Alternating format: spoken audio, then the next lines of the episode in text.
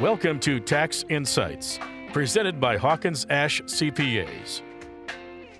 Good morning, listeners. Welcome back to Tax Insight each and every week here on WOMT with Jeff from Hawkins Ash. Jeff, good morning, sir. Good morning, Terry. Qualified business income. That is today's topic for our listeners. That is correct because back in 2018, the corporate tax rate was decreased from 35 down to 21%. And at the same time, that what you mentioned, the qualified business deduction or QBI was introduced. Now, this deduction was really meant to even the playing field between corporations that pay their own tax and businesses that pass their income to their shareholders or partners.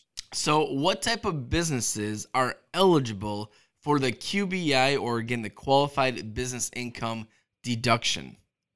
So, you know, it, as I mentioned earlier, the deduction is available for any entity that passes its income through to a shareholder or a partner, such as a partnership or an S corporation. But it's also available for sole proprietors and single member LLCs where maybe their net income is actually reported directly on their individual return. This could be a business, a farm, or in some cases, even a rental property. So, then how much is this deduction? The QBI deduction is, is actually worth 20%. So for example, let's say a business has, you know, $100,000 of net income um, before this deduction. The deduction is worth $20,000. So the owner of the business really only pays taxes on the $80,000. Now, that $20,000 deduction you know, could save almost $5,000 if the taxpayer's in the 24% brackets. I mean, we're talking real tax savings here. Absolutely. Real tax savings, real dollars for business owners. Does any business income qualify? You know, the business income really has to be from an operating business that's active. Um, those are the type of, of income and businesses that qualify. If you operate a hobby or in some cases a passive business, that income will not qualify. So then, can any business owner take advantage of this deduction? Yeah, as long as their total income is under the limits of $315,000 for married filing joint or 157,005 for single. Now, these limits include all the income that a person has, both the business income and their other income, maybe W 2s and things like that.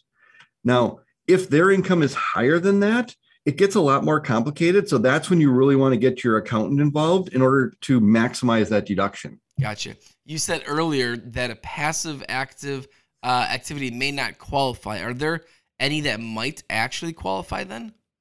So if you have a rental property, that would be an example of a passive activity. And that's where it gets complicated to determine if, if that type of business qualifies.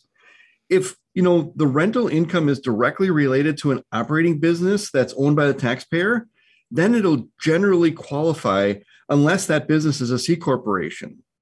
Also, if a business owner or a person owns a number of buildings that are rented, they may not qualify individually, but you can group them together and then they might qualify.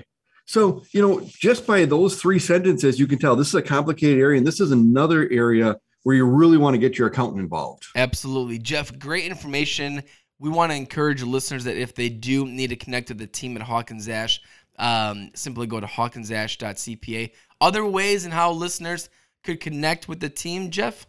Sure. What you can follow us on Twitter, even like us on Facebook. Thank you, Jeff, for your time and the information. We'll talk to you next week here on WOMT.